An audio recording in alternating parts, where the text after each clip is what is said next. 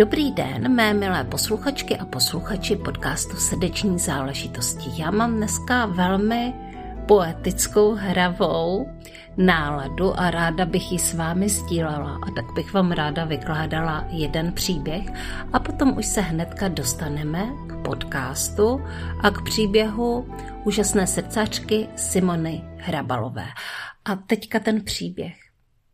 Byla jednou jedna malá holčička a ta malá holčička moc ráda zpívala, moc ráda básnila, moc ráda hrála divadlo a taky moc ráda mluvila.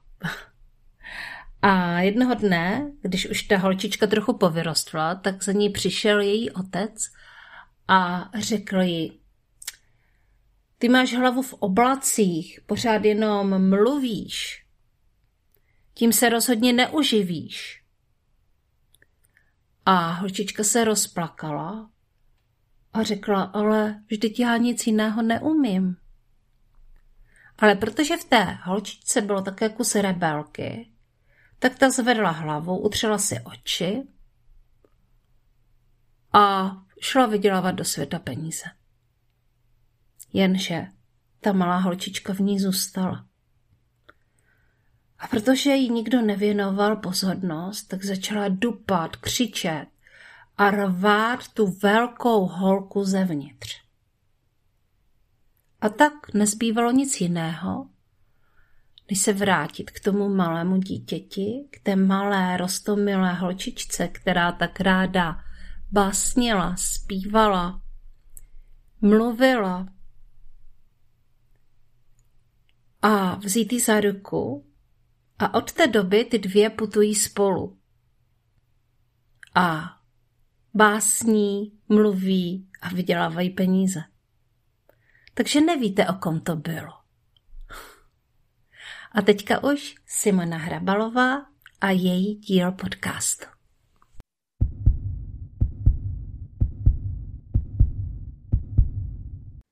Dobrý den, mé milé posluchačky a posluchači podcastu Srdeční záležitosti. Je tady další díl podcastu a s ním i moje hostka Simona Hrabalová. Ahoj Simono. Krásný den, ahoj Janí.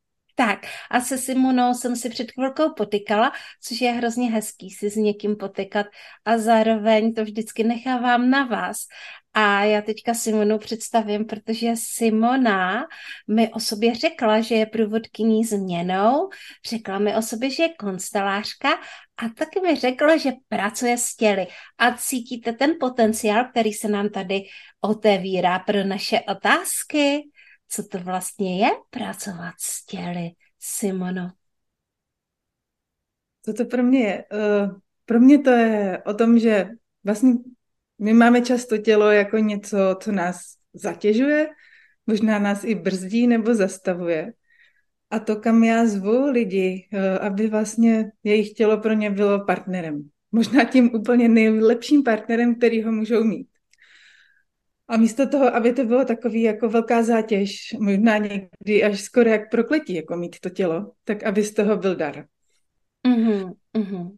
A možná můžu říct i víc, já jsem kdysi vlastně to, kam, mě to vlastně přivedlo mě k tomu moje tělo, protože já jsem byla hodně nemocná, byla jsem vlastně na pokraji, nebo už možná skoro jako na pokraji vyhoření a vlastně na mě nikdy moc ty konvenční metody, konvenční metody jako medicíny nezabíraly, nefungovaly pro mě a pro moje tělo. Takže to pro mě fakt bylo jako velký utrpení, kterým jsem si procházela a najednou do mého života přišly jako jiné informace. Začala jsem se věnovat jako homeopatii tím, že jsem o sebe začala pečovat homeopaticky, ale potom to pro mě, vedlo mě to jako dál. A vedlo mě to ke kraniosakrální terapii, a teď je to vlastně i Ono i konstelace jsou pro mě práce s tělem, i když to možná pro někoho, pro někoho to tak není, ale pro mě to tak je, že vlastně i v konstelacích se spousta vlastně těch energetických otisků, který ve svém těle nosíme, tak se vlastně převibruje, uvolní, rozptýlí a i ty lidi často vypadají úplně jinak po konstelacích. Vlastně se rozzáří a jsou takový celý lehkcí, spokojení, tak jako plní života. Uhum, uhum, uhum. Jasně. E, je to docela zajímavý, myslím, nebo vím, že když jsem začínala natáčet podcast Srdeční záležitosti v podnikatelském prostředí, v prostředí Facebooku, v prostředí skupin, ze začátku to byla skupina Rebelek, pak jsem eh, já založila skupinu, tak, eh, tak jsme vlastně tolik o tělech nemluvili. Mluvili jsme hodně o vizích, mluvili jsme hodně o koučování eh, a bylo tam pár dalších věcí, o kterých se tehdy mluvilo. Nicméně nás to po těch třech letech toho natáčení teda podcast a mě, stejně k, těl, eh, k těm tělům přivedl. Uh, takže uh, já to vždycky říkám, že ke mně chodí ženy do podcastu, které mě mají co říct. A my se tady teďka hodně často bavíme o tělech a o práci s tělem a o tom, jak vlastně ty naše sny a ty naše vize a, a, a samozřejmě ty naše výzvy jak to vlastně eh, vnímat tělem, jak to řešit skrze tělo, eh, jak to ukotvovat v těle a tak dále. Eh, no, takže si tady správně, Simono. A hm, když bychom si měli povídat o tom, ty už si to trošku nakousla, že ti vlastně k té práci přivedlo pokraj vyhoření, že tě přivedl ale kde se vlastně začíná tvůj podnikatelský příběh? Já se přiznám, že jsem o tom i chvilku přemýšlela tady před tím rozhovorem a já to vlastně jako úplně nevím, ale v podstatě uh, možná se začíná už na té vysoké škole, kde jsem potom zůstala a studovala jsem doktorát a studovala jsem ho v oboru, který by asi už teď nikdo netypoval, ale já mám doktorát z ekonomie. Mm-hmm, a super. Říct, že vlastně v jednu jako část mýho života to pro mě bylo obrovsky vlastně jako naplňující a moc přínosný. A vlastně jsem si myslela, že to bude to, čemu se budu věnovat celý svůj život. A potom jsem otěhotněla. A myslela jsem si, že se prostě do půl roku vrátím zpátky do práce, ale už jsem se tam nevrátila až za dalších šest let. Takže vlastně jsem zůstala s dětma dlouho doma a hodně jsem si vlastně užívala ty děti a oni pro mě byli obrovským zdrojem pro to, pro můj vlastní, jako o moje poznávání vůbec sebe, pro zkoumání toho, jak bych vlastně chtěla ten život žít a taky pro zkoumání toho, co vlastně ovlivňuje ten můj současný, tehdy můj současný život. Mm-hmm. To, kde vlastně vnímá třeba jako tíži nebo potíže i spoustu těch zdravotních problémů. A bylo krásný vidět, že když já si něco zpracuju, tak ty děti se promění. A najednou oni jako nebyli nešťastní, ale byli spokojení. Takže tam vlastně to byla krásná a rychlá zpětná vazba. A už vlastně tehdy jsem věděla, že, že asi nezůstanu tam, kde jsem byla v té době a že zřejmě mě čeká ještě něco jiného. Ale bylo to hodně, mm, měl to velký náboj emocionální, protože pro spoustu lidí kolem mě to vlastně byla práce snů, kterou já jsem tehdy měla, protože jsem byla prostě zaměstnanec na ekonomicko-správní fakultě, byla jsem jako vysokoškolský učitel, hlavně třeba pro mé rodiče, protože jim se tam jako snoubilo to, že ani jeden z nich dvou nemohl studovat a jeden z nich toužil, maminka toužila tu ekonomii a tati nechtěl být ten učitel, takže já jsem byla úplně dokonalý naplnění toho, co oni vlastně mít nemohli. takže tam mhm. byl jako velký takový jako emocionální náboj na tom, že, že to je ta práce snu, kterou já mám. A já jsem vlastně někde věděla, že hledám jenom jako jak a kudy odejít. A byla jsem moc ráda, ale jako mm, vlastně mi ta práce jako dala neskutečně moc dovedností, který jsem tam jako byla, pro mě to byla úžasný práce s informacemi, která je mi někde vlastní a já ji vlastně dělám, jenom ji dělám zase jinak. Ale co jsem tam asi vnímala a co vlastně to je to, kam já i teď s čím hodně pracuji, že tam bylo hodně soudů. Že to je fakt jako prostředí, kde je hodně soudů. Už jako se samotné podstaty hledání té jako pravdy a toho, co je teda správně a co je špatně a umocnění ještě tehdy vlastně nějakým historickým pozadím toho, jak to bylo. Takže vlastně fakt to pro mě bylo hodně, a já jsem tehdy s těmi soudy neuměla pracovat, takže to pro mě bylo hodně náročný, že jsem vlastně jako uh, hodně citlivá, vnímavá uh, a to prostředí pro mě bylo hodně stresující. Mm-hmm. To musela být taková schizofrenie. Uh jakže vlastně vnímavá duše a teďka ty soudy a duše, která se touží osvobodit uh, od tady tohoto soudícího prostředí. Jak dlouho si to teda vydržela? No vlastně ten doktorát. Vlastně já jsem uh, dopsala svou dizertační práci a za dva dny se mi narodil syn. Takže počkal, ještě dal mi šanci, ten první. A vlastně se mi pak obhajovala, když mu bylo asi půl roku. A pak jsem se tady, na, na fakultu jsem se ještě na dva roky vrátila potom, po těch dvou dětech. A pak s tím třetím už jsem věděla, že už je tam má cesta někde jinde. Že už jsem se snažila uh-huh. jsem se to skloubit, ale to je možná to, s čím na co jako naráží spousta žen, že když jsou v práci a chtějí rozjet podnikání, tak vlastně na to podnikání nemají úplně čas. Uh-huh. Takže to úplně nefungovalo. A zafungoval až ten krok vlastně fakt odejít, eh, jako fakt postavit se za to, co já vnímám vnitřně, že by mohla být moje cesta a jít na ní. Mm-hmm. To je krásný. Hele, uh, hodně často se tady mluví o tom, že, že ta mateřská uh, a samozřejmě potom jako další období, že to je uh, takové období změn. A taky nás často poslouchají ženy, které možná v hloubi duše si přejí začít podnikat a plnit si své sny a takové ty velké, taková ta velká slova, která tady občas znějí prostě. Ale já vnímám, že to má ještě trošičku jako další pozadí. Samozřejmě my si tvoříme mm, to, jak myslíme, tak se nám to potom jako zobrazuje. Nicméně i já jako maminka, která začala vlastně podnikat eh, když otěhotněla a v rámci celého těhotenství a potom eh, celého období mateřské podnikala, eh, tak je tady ještě jako další věc, že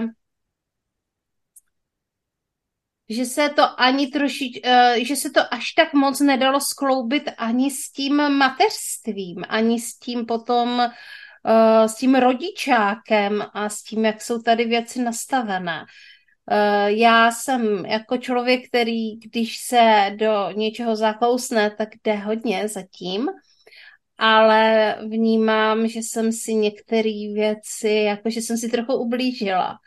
Takže, uh, takže ty maminky, jo, co by si doporučila vlastně maminkám, protože si taky začala podnikat ve chvíli, kdy jsi měla relativně malé děti. No a já jsem vlastně začala podnikat, jako opravdu podnikat, až když trochu odrostly, musím říct. Mm-hmm. Že, vlastně, uh, že fakt jsem to měla je i v sobě, že vím, že tam bylo nějaký takový rozhodnutí, že pro mě ty děti jsou ta priorita. A vlastně mám partnera, který má práci, která uh, jako... Um, Uživila rodinu. On podniká, ano, on podniká, takže on vlastně byl ten, kdo se na nás postaral a pro mě to nebylo že bych to vlastně musela řešit. Jakože by to pro mě to podnikání bylo nezbytností. Pro spoustu žen to tak je. A já jsem jako obrovsky vděčná vlastně za ten dar, který jako nám všem dal. Že jsem já jako, mm, i když on byl hodně jako pohlcen tím podnikáním, tak stejně tady s náma jako hodně byl a umožnil mi to, abych já byla s těma dětma. A já jsem to pořád měla spíš jako koníček.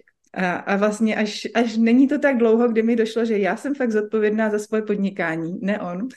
Mm-hmm. tam vlastně nemám ten tlak, protože vlastně to bylo to, z čeho jsem utekla, z toho obrovského tlaku, tak jsem utekla do obrovské svobody a volnosti a vlastně jsem zjistila, že ale i když tam není ten tlak, tak já můžu dělat ty akce. A že vlastně to je ta moje zodpovědnost.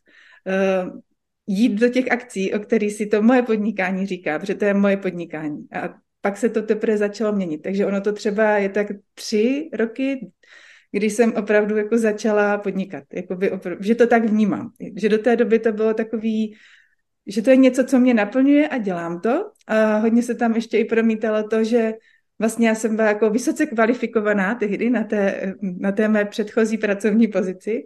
A teď to bylo něco, co vlastně pro spoustu lidí je úplně neuchopitelný a nepochopitelný. Že i jako pro mě tam byla spousta takových pochyb, jestli o tom vůbec můžu mluvit, co dělám a jak o tom mluvit, aby to vlastně uh, byl přijatý, jo, protože fakt to, to, bylo, to bylo zajímavý období a uh, i, s tím, i ty pochyby vlastně mě strašně zastavovaly o sobě. A já jsem mi potom dostali, já jsem se dostala k Accessu a pro mě to bylo jako dostat se domů, Pro mě to je modalita, která právě jde za to dobře, špatně, správně, za, za ty naše, jakože se fakt snažíme být správně a nebýt špatně. A tím nás, tam nás prostě spousta věcí pak zastaví. A pro mě to bylo najednou jako obrovský vydechnutí a, a taková ta, jako vědět, kdo jsem já. I, i vlastně Access má spoustu nástrojů pro to, jak to rozeznat. Jako rozeznat to, kdy vnímám, pro vysoce jako vnímavý lidi, kdy vnímám ty ostatní, jejich myšlenky, jejich pocity, protože já to prostě vím. Eh, ten, já na toho člověka podívám a v podstatě vím, jak se cítí, co si myslí, mm-hmm. jak se často vím i třeba, jak se cítí jeho tělo. A vlastně tím člověk jako může být hodně zahlcený, když mm-hmm. vlastně nemá, protože nás nikdo nikdy nevedl k tomu, jak tady s tím pracovat. Nikdo vlastně nás jako děti nepodpořil v tom, aha, ty něco víš, jo, takhle to je. Ne, většinou to bylo jako takhle to je, ne to, co ty vnímáš. Mm-hmm. A vlastně rozdíl mezi tím, co my jsme vnímali a to, co nám vlastně říkalo to okolí. Ještě já jsem ten ročník, kdy vlastně jsme byli v socialistickém zřízení, takže tam se nesmělo vnímat skoro nic, nesmělo se skoro nic říkat. Vlastně mě to úplně, až, až mě mrazilo, když mě došlo, že vlastně ve 13 letech na mě měli ve škole složku. Protože jsem se ptala, já prostě jsem asi měla ty otázky vždycky. A je, tak, tak vlastně někde to bylo obrovský jako proti mně, to, to, to, co bylo kolem mě. A i z toho možná pramenila spousta těch zdravotních problémů, které jsem měla, protože jsem vlastně nemohla říkat to, co jsem vnímala, že vnímám. A teď už to můžeme. Teď už to můžeme vlastně jak, jak vnímat, tak už podporovat ty děti, aby fakt jako hm, jsme je podpořili v tom, co oni ví. Mm-hmm. A stejně tak vlastně dospělí. A to je součást jako mé práce a vlastně to mě neskutečně jako naplňuje, protože my, když si dovolíme vědět to, co víme, a vlastně to začneme rozlišovat, kdy vnímáme sebe a kdy vlastně jsme tím prostorem, protože my, když žijeme svůj životní příběh, tak vlastně jsme v obrovské jako lehkosti. A není to, že by to bylo snadný, ale je to jako lehký a vlastně nás to naplňuje, když žijeme to, co toužíme žít kde vlastně tvoříme takový život, jaký my toužíme tvořit. Bez toho, jestli je to pro někoho úspěch nebo není úspěch podle nějakých kritérií nebo měřítek. Ale pro nás je to to, co my si jako vybíráme pro sebe. Tak je tam ta lehkost. A vlastně my jsme hodně zvyklí vnímat tu tíži a vlastně si myslet, že je naše, i když naše není. Že vlastně, mm-hmm. vlastně vnímáme ty a obecně, jo, nakolik my tady vlastně jako si užíváme těla a kolik, kolik lidí vlastně vnímá i to, jak se cítí ti jiní lidi ve svých tělech. A to uh-huh. je mhm. často zahlcující, může být. Uh-huh. Teď už nevím, jestli nejsem úplně moc specifická a jsem ještě srozumitelná. Když tak mě ani... No, já si myslím, že jsi srozumitelná, ale především jsi srozumitelná pro mě, že jo? Protože já přesně vím, o čem mluvíš. A pojďme to teda uvést na nějakých příkladech, protože to jako, eh, toto přiblíží ještě lidem a i kteří eh, třeba v tuto chvíli netuší, o čem mluvíš. My jsme vlastně mluvili o akcesu, eh, o kterém jsem už tady mluvila několikrát v podcastu s různými facilitátorkami Access Bars a Access Consciousness především.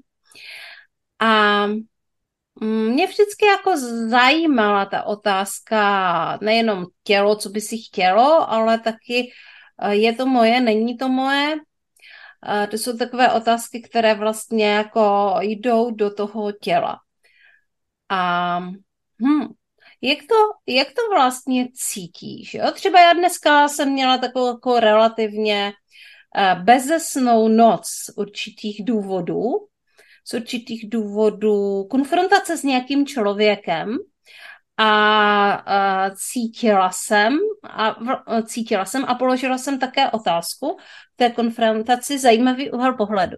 Nebo spíš jako by dala jsem si tam vlastně jako kdyby to odpoutání se od toho právě tím, že každý z nás má úhel pohledu, a, že v tuto chvíli ty úhly pohledu nějakým způsobem nekorespondují nebo nesouzní, ale uh, oddálila jsem se od toho. Přesto jsem měla jako velikánskou tíži a velikánský neklid v těle, v podstatě celou noc.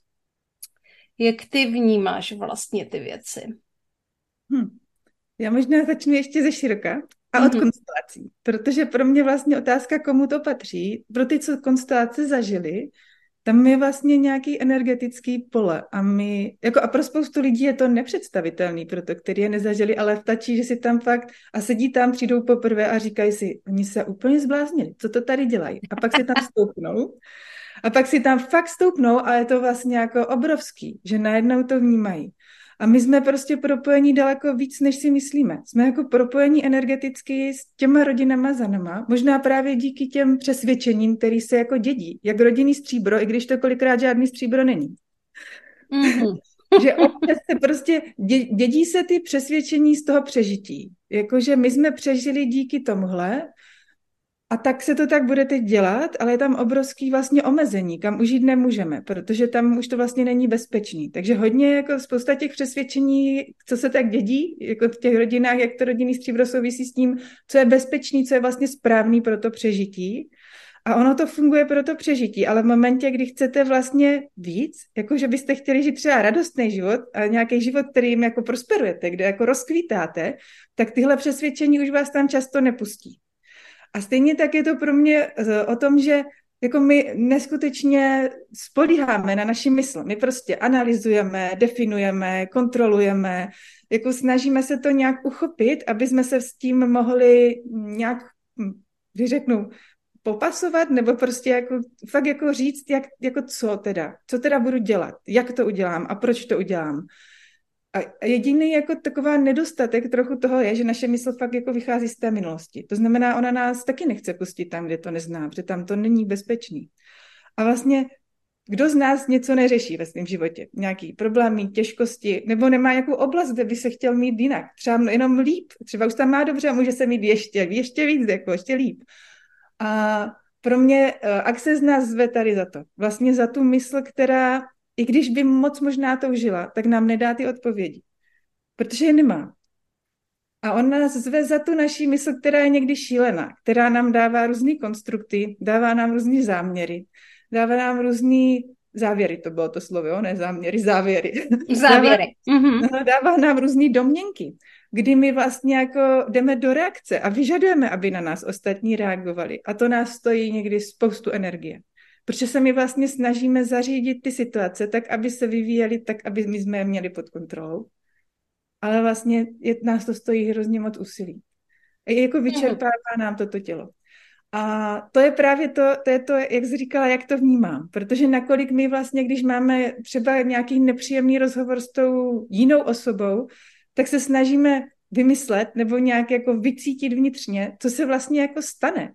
Protože to bylo hodně nepříjemné, ta situace a kam to vlastně povede a jestli jsme se nemohli chovat jako jinak. A, a teď ještě vnímáme to, jak se často, jak se cítí ta druhá osoba, s kterou jsme měli ten konflikt. Právě. Uh-huh. A uh, někdy to vnímáme možná víc jak sebe. A pro mě Access nám dává jako vlastně uh, nástroje pro to, jak uh, vytvořit, a to slovo použiju, protože pro spoustu lidí ale taky bude jako jiný nebo nový prostor. A pro mě možná je to, jak jako vytvořit Uh, uvolnění. To slovo možná bude víc rozumitelný. Že pro mě access je hodně o uvolnění. A když mm. vlastně kontrolujete a definujete a přemýšlíte, tak moc uvolnění nejste. Mm. Ale k momentě, kdy vlastně si řeknete, dobře, já vidím, vidím, co mi teďka běží hlavou. Vidím, jako, že, že si něco vyčítám, nebo vidím, že pořád pochybuji, jestli jsem neměla udělat něco líp ale to vlastně netvoří víc pro mě a pro moje tělo. Pro mě a pro moje tělo by teď jako úplně nejvíc vytvořilo, kdybych si mohla, a nemusím si lehnout, ani se nemusím zastavit, ale kdybych se mohla uvolnit. A vlastně to uvolnění je to, co já tam jako u Accessu hodně vnímám, že je obrovský dar. My v Accessu tomu říkáme i jako expanze nebo rozšíření nebo prostor, kterým si dovolíme být protože často vlastně jsme stažení a ani mm, a vnímáme tu staženost kolem sebe. Jako naše doba je plná prostě stresu a toho jako tak co teď? ale vlastně akci výdech, a, ale přitom je to uvolnění, jako který je neskutečně dynamický a může být neskutečně dynamický, protože to možná to taky znáte, že vlastně v momentě, kdy se uvolníte, tak přichází nejlepší nápady. Tak přichází to, co vlastně hledáte nebo hledáme v tom přemýšlení a tam to není a není a není, tak v momentě, kdy se uvolníme, tak to může přijít. Mm-hmm. A to uvolnění může přijít různými způsoby, mm-hmm. protože já jsem to tady konkrétně uvedla na jednom uh, případě, který se mi teďka stal, ale ono to má ještě pokračování a protože uh, já vím, že mě tam prostě v noci pracovala mysl a že jsem jako chtěla být ta dobrá a převalovala jsem si to tam ze strany na stranu. Ale pak jsem si řekla, a já to asi potřebuju někomu říct. Takže jsem vlastně zavolala s, uh, svoji kolegyni koučce a říkala jsem mi, hele, máš jako pro mě 20 minut nebo 10 minut, nebo já ti jenom nahraju zprávu. Já prostě potřebuju něco jako říct. a ona si ten čas na mě udělala. A jenom to, že jsem to vlastně řekla, já jsem se v tom uvolnila, uviděla jsem aspoň z části ten konstrukt a říkala si, si ale jako, a začaly mi chodit ty nápady. A já jsem si říkala, ale tohle jako není jako úplně esence královny a tohle jako není úplně vlastně ty si přece můžeš jako počkat, jo, můžeš se stát taky jako pozorovatelem, prostě máš tady jako spoustu možností, uh, které můžeš jako v tuto chvíli pro sebe využít. Takže i někdy ten rozhovor uh, pro to uvolnění, uvolnění těla, zase jako uh, mluvíme o těle, nám dá potom jako více možností. Takže uh, dopadlo to dobře, to dnešní ráno, často ráno bývá moudřejší večera, u mě to tak jako hodně funguje, a zároveň to mm, nechci vás k tomu navádět, ale jako u mě to tak hodně často funguje, že se prostě uvolním více. Samozřejmě probdělá noc je probdělá noc. Tak, moje milé posluchačky, tady moje promo okénko, protože já jsem zrovna ve velmi zábavné kampani na můj webinář o tom, jak se dělá úspěšný podcast a o tom, jak se podcastem dají vydělávat peníze. To je vlastně jeho podtitul, protože minulý rok jsme se zabývali především tím, jak začít dělat podcast a jak si vytvořit tu cestu, aby byl úspěšný. A tento rok už mluvíme o tom, jak si podcastem začít vydělávat a jak z něho postupně třeba udělat i svůj vedlejší nebo uh, ten hlavní příjem. I to se dá, i to je možné a i já jsem vlastně na této velmi dobrodružné cestě. A já jsem se rozhodla, že vám tady tohle svoje know-how chci předat, protože mám ráda podcastování a protože se svýma klientkama ráda tvořím nové podcasty a protože se mi strašně líbí ta pestrost toho podcastování a jak si každý podcast tvoří svoji vlastní cílovou skupinu. A jak se vlastně díky podcastu tak pomalinku začínají vždycky stahovat ty lidi eh, kolem toho a samozřejmě s tím přichází i ta hojnost.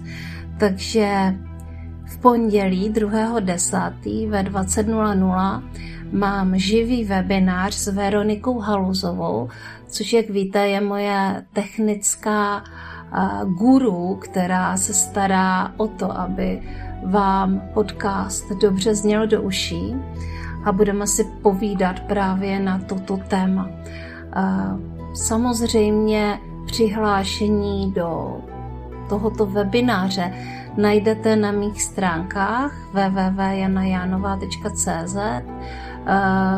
Je to vlastně v kolonce jak na úspěšný podcast, kterou najdete, když si rozbalíte to menu služby. A my budeme moc rádi, když přijdete a když eh, nám dáte své dotazy a když se zapojíte eh, do tady té společné tvorby. V každém případě tento webinář bude hodně o tom know-how, eh, o tom, co mám prožito a co vím, ale zajisté dojde také na vaše dotazy a na to, co vás zajímá. Konec konců můžete mi už napsat na koučkazavináč.cz, pokud byste měli nějaké speciální dotazy, které chcete, aby byly ve webináři zodpovězeny. Tak já se budu těšit.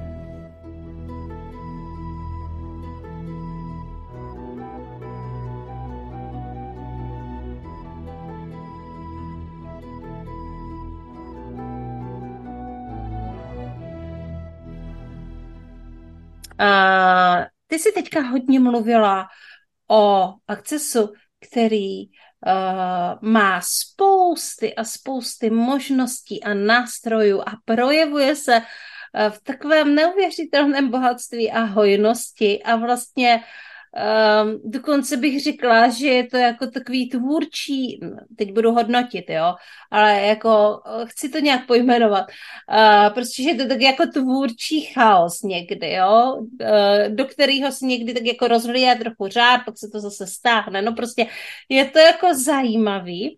A které ty nástroje nejradši používáš? Já má fakt miluju ten, komu to patří. Vlastně mm-hmm. to, co vnímám, protože pro mě to je, to, já když jsem ho začala používat, tak to byla jako záchrana někde. Že jako já fakt jako vnímám i ty bolesti v těle jiných lidí. A pro mě jenom jdu po ulici a prostě mě začnou bolet záda, protože tam někoho bolí záda. A stejně tak mm, ty myšlenky, jakože to vlastně pro mě tenhle nástroj vytvořil neskutečný, neskutečný neskutečný prostor a vlastně jasnost v tom, protože to byla jako možnost, jak to zjistit. Je to moje nebo někoho jiného, to, co já to vnímám. A do té doby takhle zřetelně jsem ho jako neměla před sebou. To, to, to vidět, jakože můžu v tom mít jasnost. Vnímám jako sebe, jsem to já a tvořím to já, tím pádem já to můžu změnit. A nebo vnímám někoho jiného. Vnímám jejich přesvědčení, vnímám přesvědčení mých rodičů, vnímám emoce jiných lidí, protože uh, ono to je často hodně intenzivní, to, co vnímáme od jiných lidí. Takže to musí být naše. To je někde jako naše skryté přesvědčení. Protože když nemáme ty informace, tak se nad tím ani nezamýšlíme, že by to mohlo patřit někomu jinému, nebo že bychom takhle někoho jiného mohli intenzivně vnímat. A má to jenom jeden malinkatý háček, my to nemůžeme změnit. My to prostě jenom vnímáme. Takže dokud hmm. vlastně neuznáme, že, že tohle vnímám, tak, tak to nemůžeme změnit. A na druhou stranu, my jsme velmi často jako zvyklí na to, že když něco vnímám, tak s tím musím něco dělat. A má to spousta vlastně i lidí, který má jako léčivý kapacity s tělama nebo se sebou, to je, nebo s bytostma, to je jako jedno, ale oni vlastně si myslí, že to musí hnedka jako změnit, hnedka to jako musí všechno utrpení zachránit, že vlastně s, s každým tím vědomím je potřeba nějak naložit. A pro mě je obrovská úleva v tom, že ne, že mi prostě, já se můžu jako zeptat, je to vlastně pro mě relevantní, to, co teďka vnímám, a jestli to pro mě relevantní není, tak s tím nemusím nic dělat. OK, protože já nemůžu změnit jiný lidi. Nemůžu jim jako říct, pojďte žít svůj život jinak. Já si myslím, že vím, jak byste to mohli žít, bude vám, bude vám mnohem líp. To prostě nefunguje. To, co můžu říkat, že jsou tady jako nástroje, jsou tady metody, jsou tady možnosti a jestli jako vás to zajímá, tak eh, pojďte si to poslechnout a pojďte si to hlavně vyzkoušet, protože si myslím, že jako užít si to, dopřát si to protože ono, ten prožitek je asi úplně nejvíc. Hmm. Protože často vlastně se to, takhle když to člověk slyší, tak mu to přijde fakt jako divný. a pak si lehnou na lehátko a dají si barsy, anebo vlastně spolu mluvíme s někým a během pár otázek se promění toho tolik, protože vlastně Access hodně funguje na otázkách. My moc nejsme zvyklí se ptát, my fakt jako hodně jdeme z toho a ani nás k tomu nikdo jako ne, jako ne, neřekli nám, přejte se, řekli nám, máte mít správné odpovědi. Tak a teď ještě co nejrychleji. vlastně jsme jako vytrhnování na to hledání těch správných odpovědí. Hodně. A místo toho je tady najednou prostor toho se jako být v otázce. Jako vlastně nejít do toho závěru a být takovým tom dětským jako úžasu a zkoumání a objevování. A ten otvírá ten otvírá ty možnosti, protože najednou, a Janí, ty to určitě znáš, najednou prostě tam těch možností, tak jak jsi o tom před chvilkou i mluvila, je spousta. Mm-hmm. Se jenom můžeš podívat, která jako asi nejvíc bude jako fungovat pro tebe. Tam, kde tě to nejvíc táhne, tam, kde to vytváří fakt to před, takový ten už jako zpříslip nějaké radosti nebo něčeho, nějaké zábavy a to si pak jako vlastně vybrat. Takže pro mě to je hodně o tom bytí v otázce a to je to jako úplně mám ráda. A vidím, jak to vlastně, a vlastně tam mě to asi jako úplně došlo, že kde je pro mě jako access geniální, když vidím děti. Protože uh, oni to slyší, ty otázky, a jim to dává smysl. Takže oni, oni ne, že by byli na kurzu, to se jenom tak člověk něco prohodí někde a oni to začnou používat. Ale fakt to jako vlastně začnou používat okam, jako okamžitě, jako tak úplně jako, jako by samozřejmě, A najednou oni se fakt začnou ptát. Takže vy jste jako fúrie tady doma, už jako plná těch něčeho, podnik, který nebyl podle vašich představ a přijde to rostomilý čtyřletý dítě a zeptá se vás, mami, a komu to patří? A vy si říkáte, no, no tohle teda, to je veliká krása. Mm-hmm, mm-hmm. Ale řekne to tak, že vy to můžete přijmout, protože ty děti ty nástroje jako nepoužívají proti vám, oni je fakt používají, jakože otevírají tu možnost. Mm-hmm. Takže jsou prostě zvědaví. Ty jsi něco říkala o tom, že to někomu patří. Takže komu tohle patří, když teďka jako to vlastně vůbec tam je plno těch emocí, tak komu to patří? Jasně. Mm-hmm. OK. Takže akces a mm, jsou tady ale ještě jiné a další nástroje, nejenom ty akcesové, které využíváš uh, ve svém podnikání. Takže představ si, že k tobě přijde nová klientka, třeba já, tak co jí nabídneš? Asi se tě nejdřív zeptám, co vlastně ty bys chtěla z toho sezení mít. Pro co jsi vlastně přišla? Mm-hmm.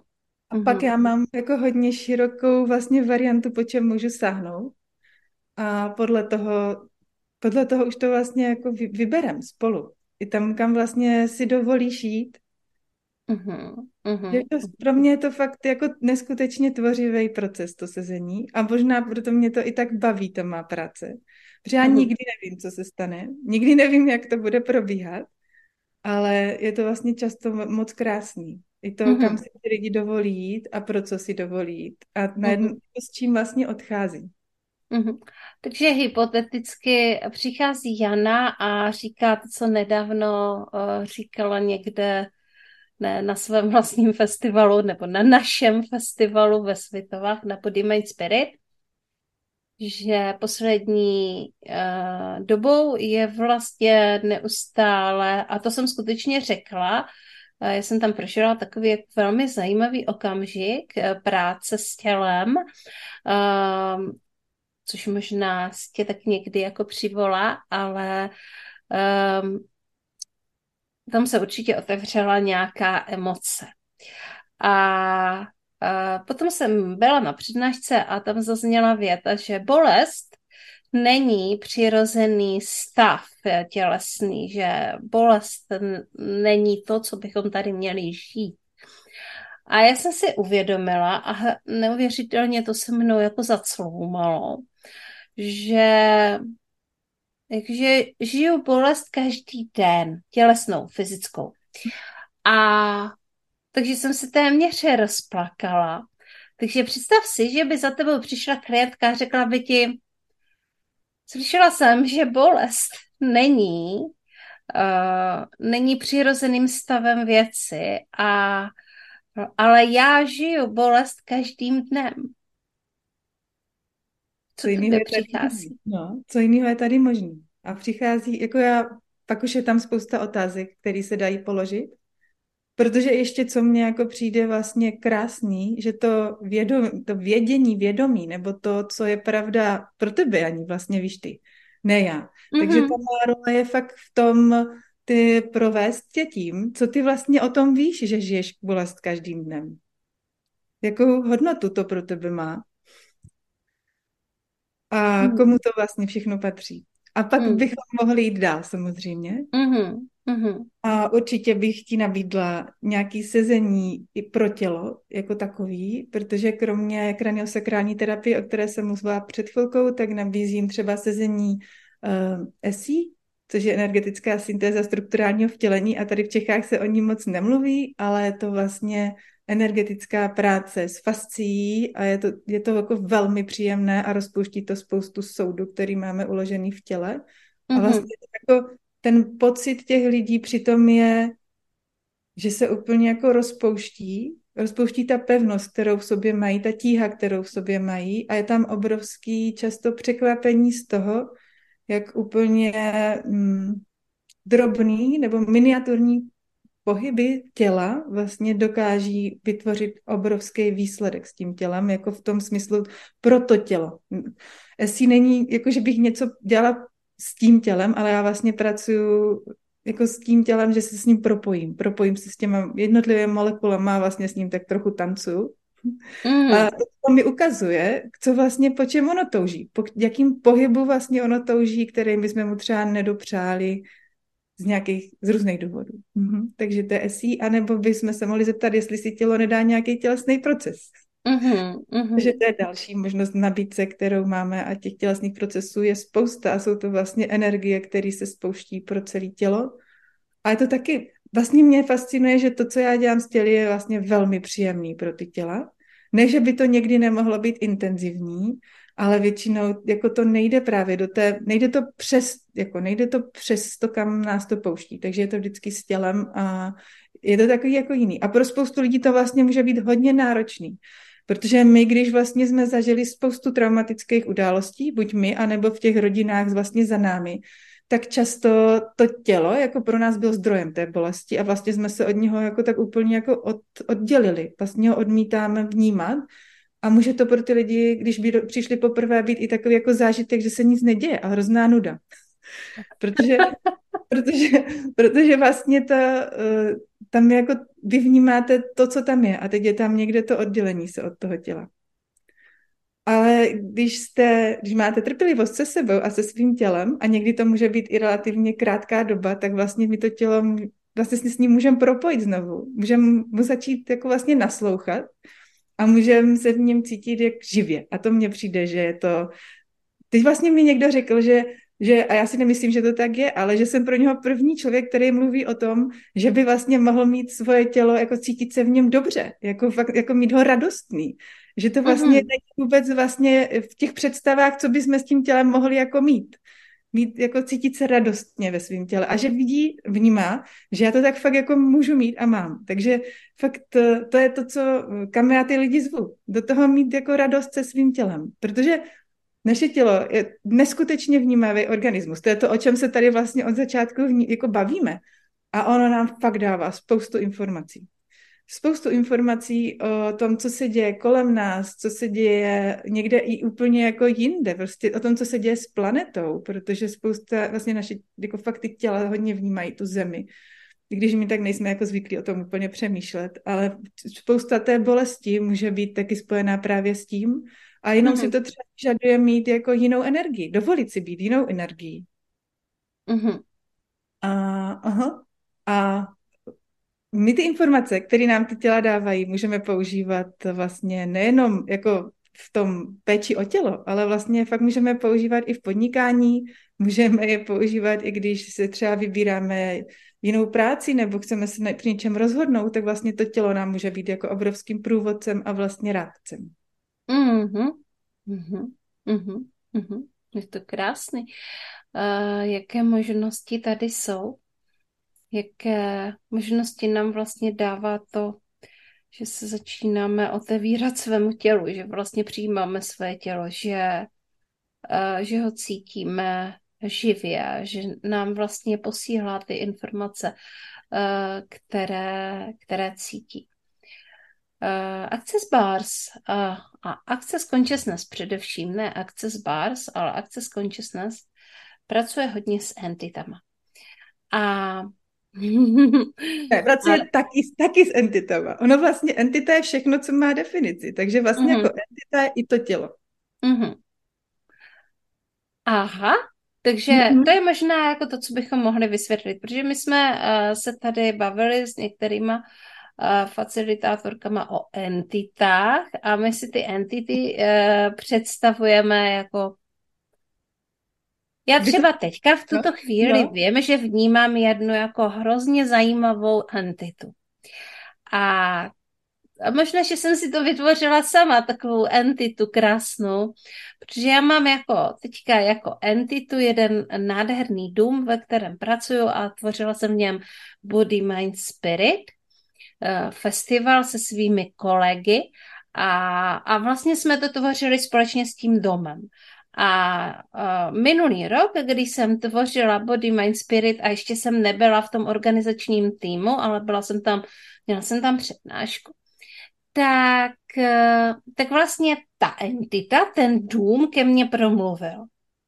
Jako skrze nějak jak prostě cítění, jo. A já jsem tím byla jakoby přivolána a prostě kývala jsem na nějakou nabídku a od té doby prostě s touto entitou spolupracuju. A takže já mám teďka takovou jednu svoji oblíbenou a tu mám ve světelách, on na tom jakoby stojí a je to, ale zároveň má duši. Je to jako duše. A no a potom si prostě mluvíme o entitách jako o nějakých jako entitách země, vzduchu, různých jako elementů, míst a tak dále. Potom jako samotný to tělo je entita. Tak eh, co mi k tomu povíš, Simona, ty? A nebo co k tomu spíše povíš eh, našim posluchačům a posluchačkám, tak, aby to pro ně bylo srozumitelné? No, to by mě taky zajímalo, tak uvidíme. Pro mě vlastně eh, v Accessu se o entitách mluví taky, a možná právě proto, že eh, v tom našem běžném povědomí, my když si řekneme entita, tak to často máme spojený s tím duchem, s tou bytostí jako bez těla. A tam máme velký, často taky jako emoční náboj. Protože máme, všichni jsme viděli spoustu hororů a když jsme je neviděli, tak jsme aspoň slyšeli spoustu historek. A pro mě to je, že vědět, že vlastně já můžu komunikovat s čímkoliv, to je jako práce s entitami. Takže ty uh-huh. zvaní o domě, můžeš komunikovat, spolupracovat, vnímat ten dům, můžeš jako vlastně vnímat, o co on žádá, co s tebou chce tvořit. Hm, o co si vůbec žádá od tebe a co, jak jinak mu třeba... Ty Já můžeš... moc dobře vím samozřejmě, no, že jo, protože spolu jako mluvíme a tvoříme. Stejně tak ale někdo může komunikovat se svým biznisem nebo prostě se svou zahradou. Že vlastně my, když si to dovolíme, tak můžeme uh, opravdu jako být obdarování přítomností čehokoliv v našem životě.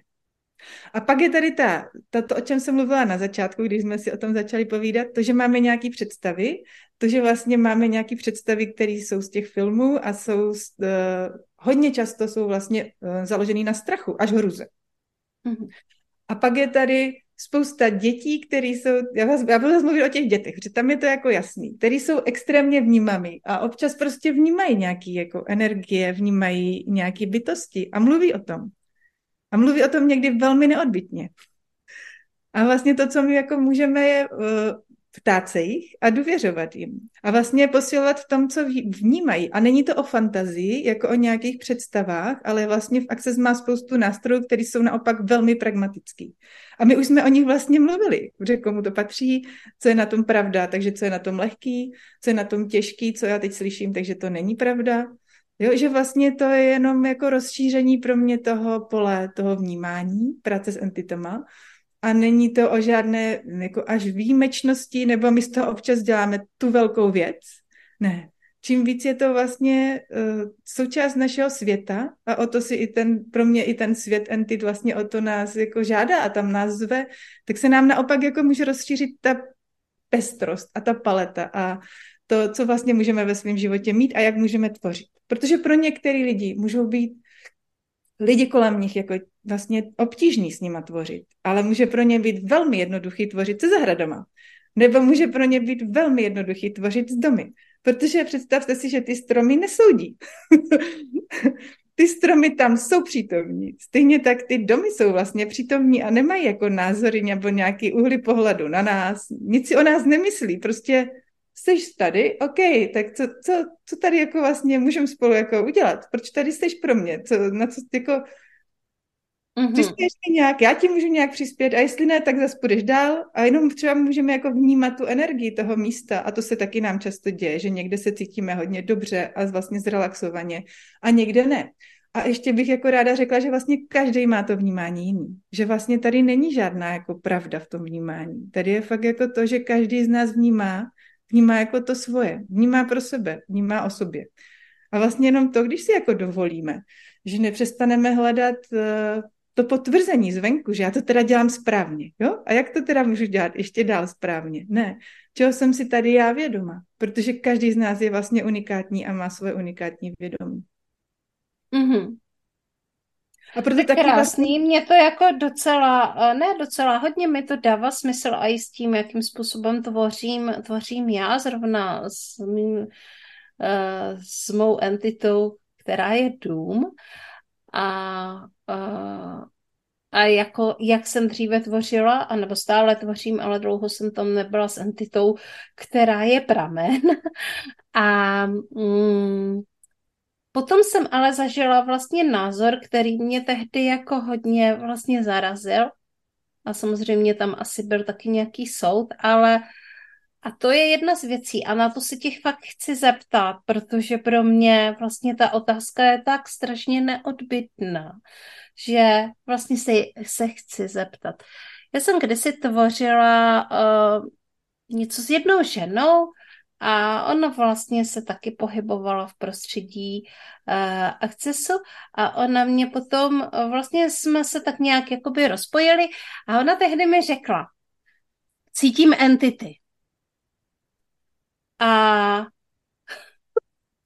a jak jsem jako zamrzela, protože jsem si samozřejmě jako to vztáhla na sebe, že cítí kolem mě entity, jako ty zlý duše a že to je něco jako hrozně špatně. A, a jako takhle nějak vlastně uh, skončila ta spolupráce. Tak uh, co na to teďka jako můžeš si ono říct, protože mě ani vlastně nenapadá ta otázka. Bylo to významný nebo ne?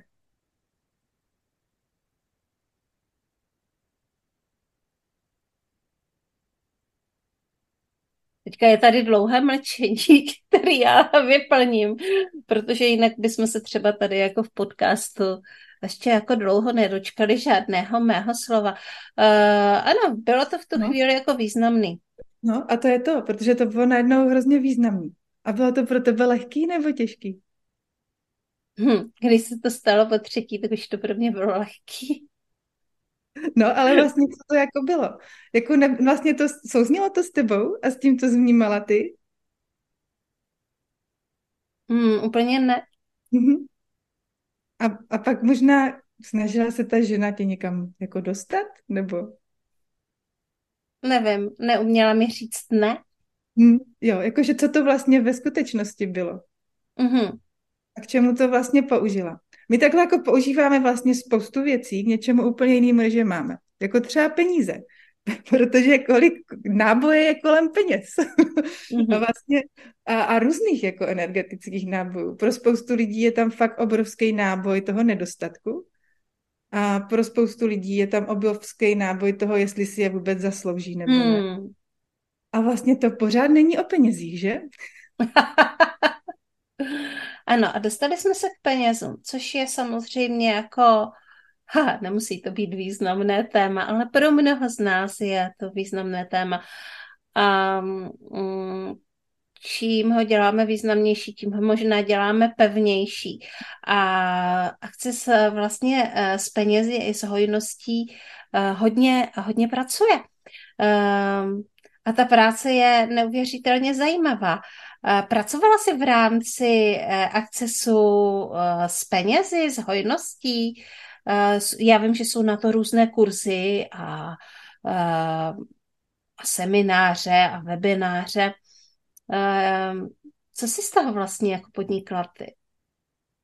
Co to přineslo mě? Pro mě, hmm. mě to přineslo to fakt se podívat na to, s čím já mám ty peníze spojený. Jako konkrétně já, jaký já tam mám přesvědčení fakt, jaký jako emoční náboje na nich vlastně mám. Protože pro mě fakt peníze, jak když se jako na ně naladím teď a je to opravdu moje realita s penězi, že to je taky jako vlastně čí realitu s penězi žijeme. To je ta otázka kolikrát. A zase ne, není to vlastně vidět jenom v tom akcesu, je to vidět i v těch konstelacích, protože ano. jak mě toho, že vlastně dělám akces, tak dělám taky třeba konstelace finančních přesvědčení. A tam je to krásně vidět, jak to často vůbec není o penězích, je to spíš o tom, co se stalo v těch rodinách a o, tě, o, o tom, s čím jsme třeba nechtěli být přítomní. Že tam byla třeba obrovská bolest spojená se ztrátou těch peněz. A nebo, a nebo ty vztahy mezi těmi lidmi, s kterými oni pak nechtěli být vlastně přítomní, co se tam dělo kolem peněz. Mm-hmm. Ale není to o penězích. Pro mě asi teď, jako tam, kde jsou teď, je, jsou peníze neskutečně laskavá energie.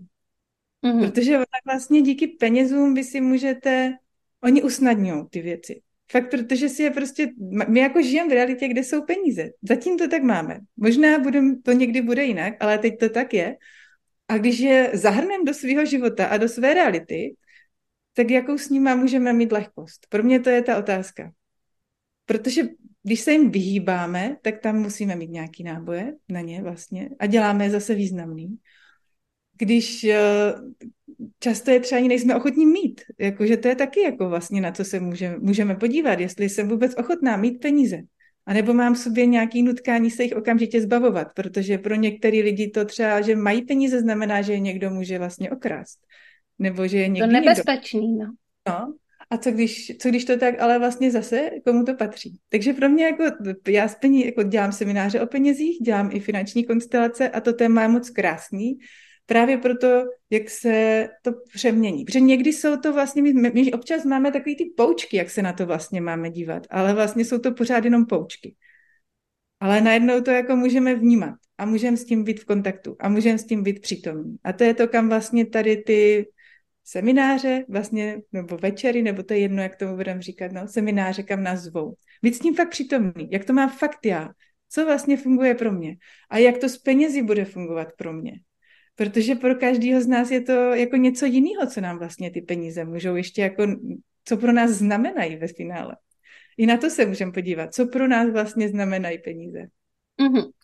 A já teďka tady využiju takového oslího mustku a všimla jsem si, že Simona teďka řekla su.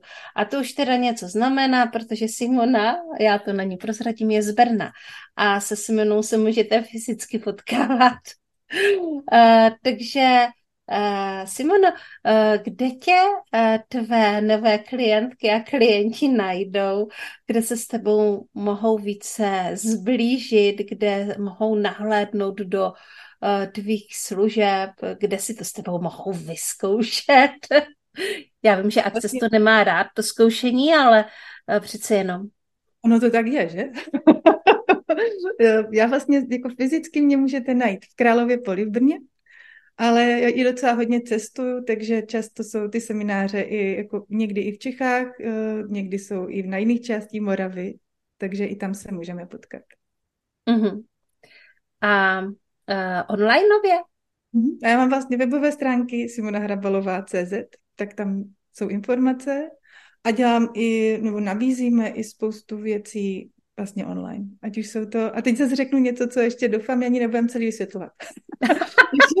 vlastně jedna věc, kterou Access ještě vlastně nabízí a pro mě je to úplně fascinující a mám ji moc ráda, jsou, je symfonie možností. A je to vlastně a to, to, to, to nabízím, je to vlastně ať už jako formou sebezení, nebo děláme skupinové ochutnávky symfonie možností. A možná jako asi nejjednodušší je říct, že vás to jako rozvibruje. A mhm. my vlastně, když změníme tu vibraci, tak změníme tu realitu. A to tam nás zve symfonie. Fakt do jiných jako energetických prostorů a je to příjemné velmi. A vlastně teď, jsme, jak máme jako krásný zpětný vazby na ty skupinové ochutnávky, tak vlastně třeba eh, ty ženy nám dávají jako zpětnou vazbu v tom, že kdykoliv jim špatně, nebo jako, že vlastně teď ví, že si jdou pustit tu symfonii a ona je vlastně navibruje do jiné vibrace. Takže vlastně to je velmi jako rychlý způsob, jak začít měnit svůj život taky. Protože nejde o to, na to vlastně přijít, proč jsme v těch problémech. Ono to úplně není řešení, protože pak spíš v nich jako zůstáváme a děláme, vlastně s nimi pořád jako jdeme dál a dál a vlečem si ten svůj vozíček toho, co se nám kdy stalo v tom životě. A, a je to jako taky jedna možnost, anebo je prostě možnost vlastně říct si, tohle se mi jako stalo a vlastně už je to dávno pryč a teď já můžu mít možná úplně jinou současnost. Hmm. Že vlastně tu současnost tvořit na základě té minulosti, kterou jsme při, jako prožili, ale tam ta možnost vlastně tvořit tu současnost na základě té budoucnosti, kterou bychom chtěli žít. Jakou budoucnost vlastně bychom chtěli žít, jaký bychom chtěli, aby náš, byl náš život. To je pro mě otázka, která tvoří pro mě hodně v mém světě, protože mě vždycky vrátí ke mně. Jaký vlastně já bych chtěla žít život, aby mě to bavilo a naplňovalo. Mm-hmm. To je krásná nabídka, kde pak tu symfonii možností teda najdem. Na tom webu. Když, na tom webu. Mm-hmm. Na tom webu, anebo potom ještě mám facebookové stránky na vlnách života. Tak mm-hmm. tam taky. Simono, moc krát děkuju. Co ještě nebylo řečeno a chce být řečeno?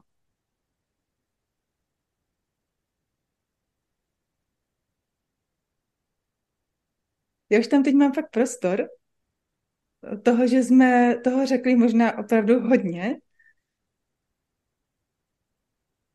A že, že možná jako, já jsem o tom přemýšlela před tím naším rozhovorem, co je vlastně to, eh, co jako vnímám, že někde je pro mě v tom podnikání takový to jako z čeho, co mě tam jako zajímá. A pro mě to je fakt, že vím, že se dá jako cokoliv změnit. Že mm-hmm. když fakt jako potom toužíme, tak to můžeme změnit. Že možná někdy to není hned. A někdy to je hned. A někdy to jako vyžaduje nějaký kroky, ale vždycky je tam nějak, že fakt můžeme. Můžeme to mít jinak, když to, co teď máme, nám vlastně nevyhovuje. A pro mě to je krásný to vlastně jako otevírat. Mm-hmm. A... Mm-hmm. Takže moc krát děkuju, moc krát děkuju za rozhovor, Simono. Tohle byla Simona Hrabalová z Brna, z Králova pole, ale samozřejmě se mrkněte i na její web a můžete se propojit online nebo offline. Díky, že jsi přišla. Já děkuji moc, že jsme spolu mohli mluvit a být. Jen. Mm. Taky si vážím toho, že jsme spolu mohli být a těším se zase na další rozhovor s jinou online podnikatelkou nebo podnikatelkou, která k nám do podcastu srdeční záležitosti přijde. Takže teďka vám přeji krásný den nebo večer nebo kteroukoliv denní dobu, kde se zrovna nacházíte, kdy se zrovna nacházíte. Mějte se krásně. Ahoj.